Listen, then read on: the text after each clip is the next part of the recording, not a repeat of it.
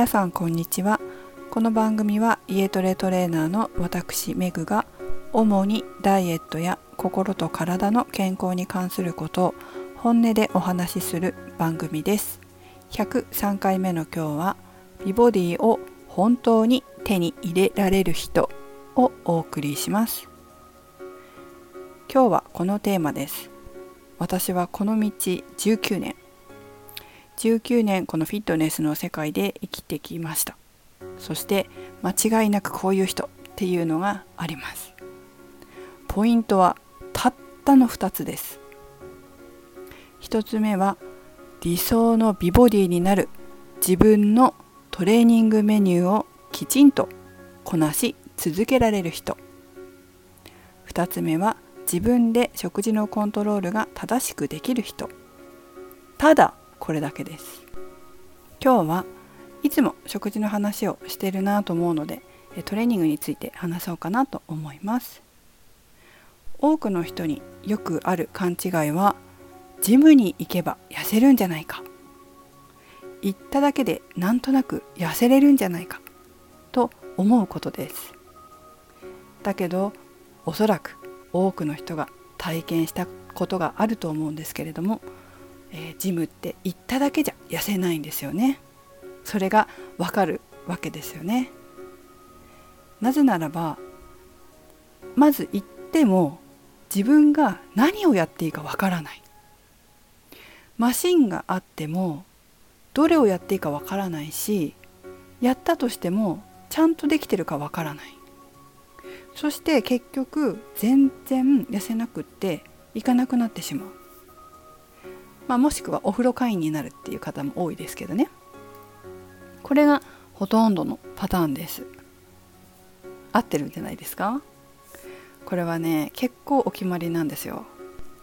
私は長年フィットネスクラブで働いていたので、えー、よくねなんだかあの方わからなそうだなっていう方いらっしゃったら声をかけて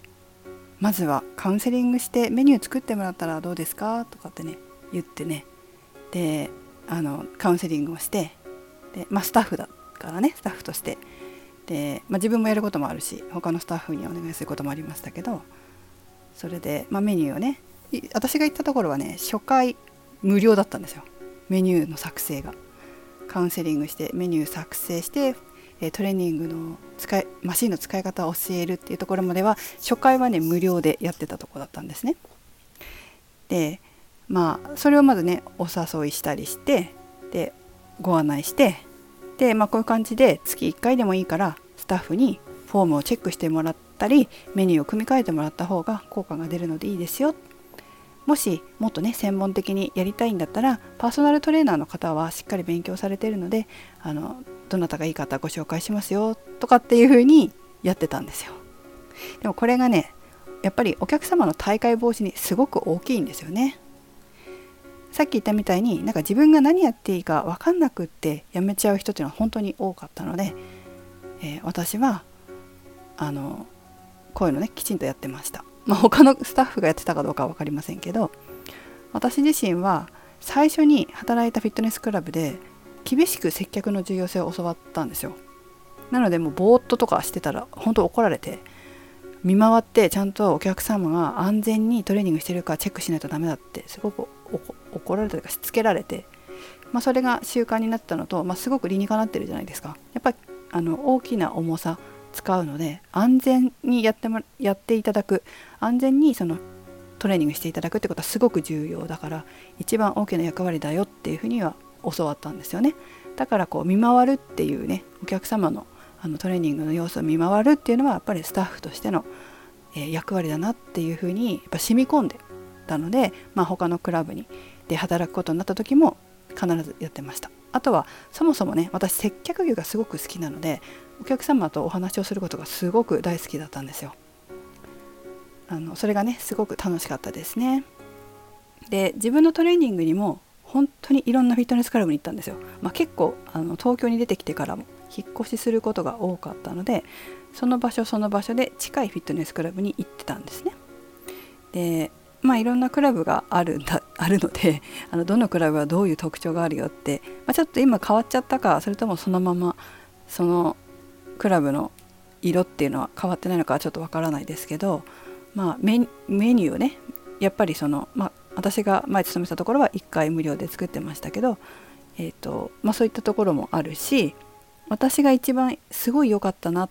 ていうか接客が良かったなって思ったところは横浜に住んでた時のメガロスっていうところでそこはねスタッフさんがいつもメニューが書けるペンと紙を持っててでその場で作ってくれたんですよ。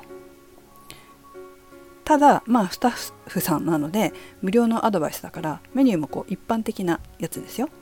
その人に合ったものっていうか、まあ、本当に一般的なこうあの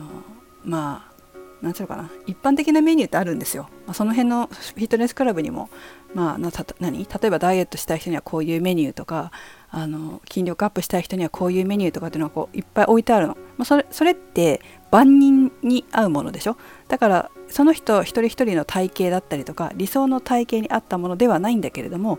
まあ初心者的にはね、まあ、そういうのを最初にやるっていうのはすごく悪いことではないので、まあ、そういった一般的なものをこうスタッフさんが書いてね、えー、渡してあげてたんですね。でそれだけじゃなくてこまめにお客様に声をかけてきちんとねフォームも安全に効果的にできているかよく見て回ってくれてたんですよ。で今はねどうなってるかわからないけれども私が行っていたあのメガロスは当時社員が普通のフィットネスクラブよりも多めでトレーナーはその時はいなかったんですよね。まあ、今いるかわからないですけどまあ、社員が多いっていうのはあんまりフィットネスクラブってないんですよだけどそこのメガロスはね、まあ、その時はすごく社員が多くてあのきちんと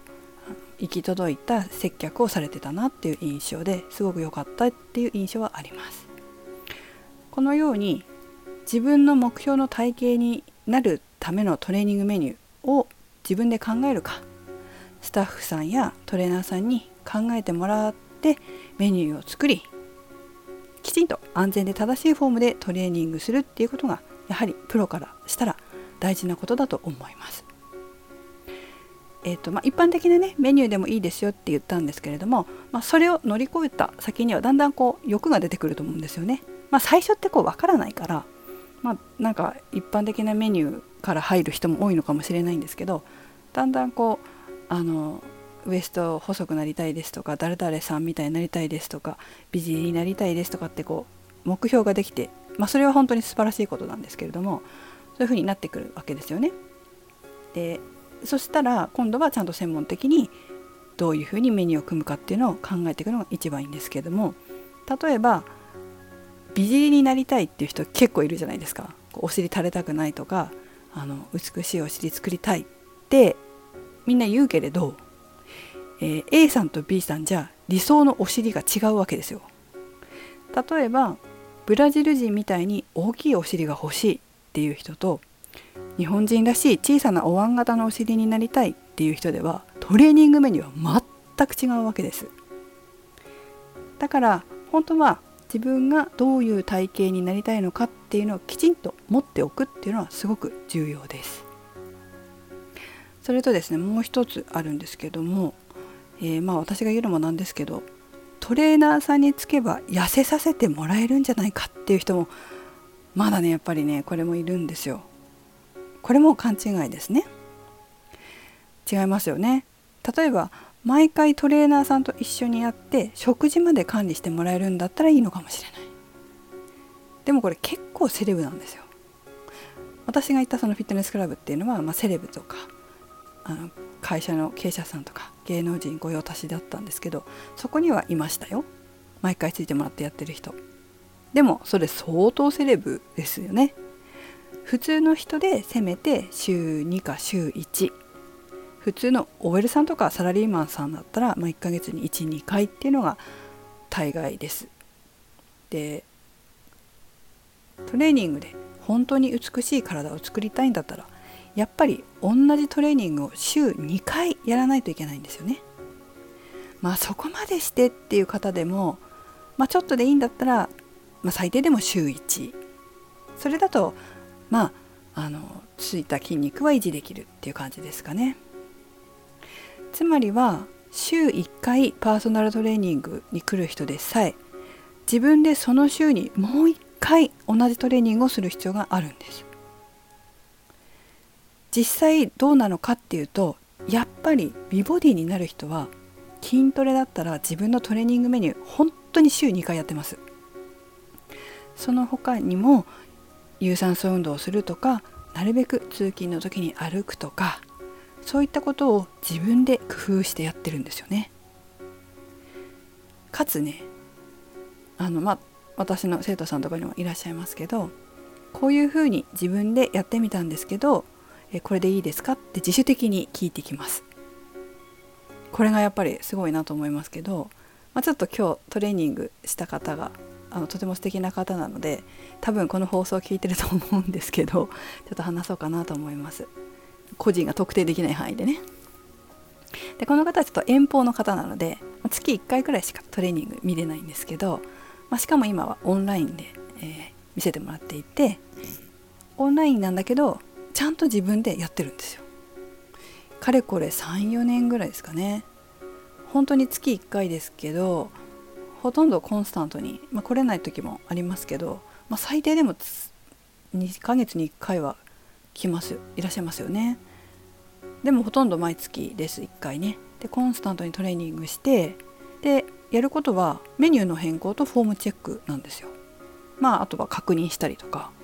あの、まあ、理想の体験がその方あるのでえきちんとこう確認してあ今こういう筋肉のつき方だからあ今度はこういうメニューこういうトレーニングしようかとかっていう感じでこう変えていくんですけれども少しずつね体が変わって今とっくにすっごいいいスタイル。めっちゃスタイルいいです。でもね年齢私と変わんないんですよ。私44歳なのでまあその辺。だから40代でも50代でもコツコツ続けることってこんな綺麗になれるんだなってやっぱり私も客観的に見て思います。しかもその方は家トレなのでマシンとか使わないんですよ、まあ、ちょっと家でトレーニングするためのこう何ていうのダンベルとかはちょこっとありますよ。だから劇的に変わることはなかったんですけどその方のすごいところは今回はこれをテーマにしたい。で自分で積極的に言ってきてくれる。そして私がメニューを作ればちゃんとやってくるんですよ。でここが分からなかったのでこれを教えてほしいって言ってくれるしあのだからねちょっとずつだけど確実に毎月毎月少しずつ自分の体のあの欠点っていうのかなが治ってで理想の体型になってきて今や本当に綺麗です。あとこの方のいいところは脳が大人なんですよ。というのは長期的な視点で物が見れるんですね。すぐに変わろうなんて思ってないんですよ。まあ当たり前ですよね。何十年もその体の癖で生きてきたので一気に変わるってことはやはりないんです。一気に筋肉つくはずでもないのでね。で子どもの脳の方はすぐにたくさん体が変わらないとまあそれで嫌になってやめる人もいるわけです。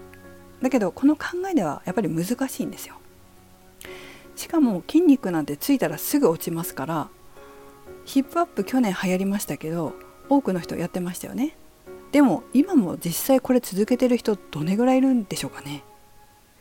二十歳超えてる人だったら筋肉はもう自然とつかないのでどんどん垂れるわけです。今日この生徒さんがねすごくいいこと言ってたんですよ。油断するとお尻垂れるっていう感じだったような気がしますけどやっぱこの美意識素晴らしいなと思います。やっぱり美意識が高いからずっと続けてらっしゃるんだと思います。もうね40代とは思えないお尻ですよ。すごい綺麗ですよ。もちろんまだ少しね課題はあるんですけれど本当に真面目にコツコツやってらっしゃるから多分どんどん変わって美しくなってくるんだと思います。私も見習わないとなぁといつも思います。まあそういうわけで40代でも50代でもコツコツ真面目にやれば本当に綺麗になる。まあそれを実証された方もやっぱりいらっしゃいますよ何人も。ということで美ボディを本当に手に入れるためには皆様にもご案内したいと思います。やり方は3つです。まず1つ目どんな体型になりたいのかを考える次にその体型になるために週2回できるトレーニングメニューを作るこれはネットとかにも載ってるから調べてみるといいと思いますで大事なのは週2回できないようなハードすぎるのはやめましょう。できるところからコツコツやりましょう。そして3つ目。それを週2回とにかくながら運動でもいいから正しくコツコツやり続ける。この3つです。まずは1個ずつやってみましょう。今日の宿題はどんな体型になりたいか。具体的に理想の体型を考えて紙に書くことです。芸能人で言うと誰々とかでもいいですよ。もちろんねお尻はこういう感じで足はこういう感じでって具体的に書いてもいいと思います。絵とかで書くのもいいと思いますよ。まずはそこからやってみましょう。はい最後まで聞いていただいてありがとうございました。メグでした。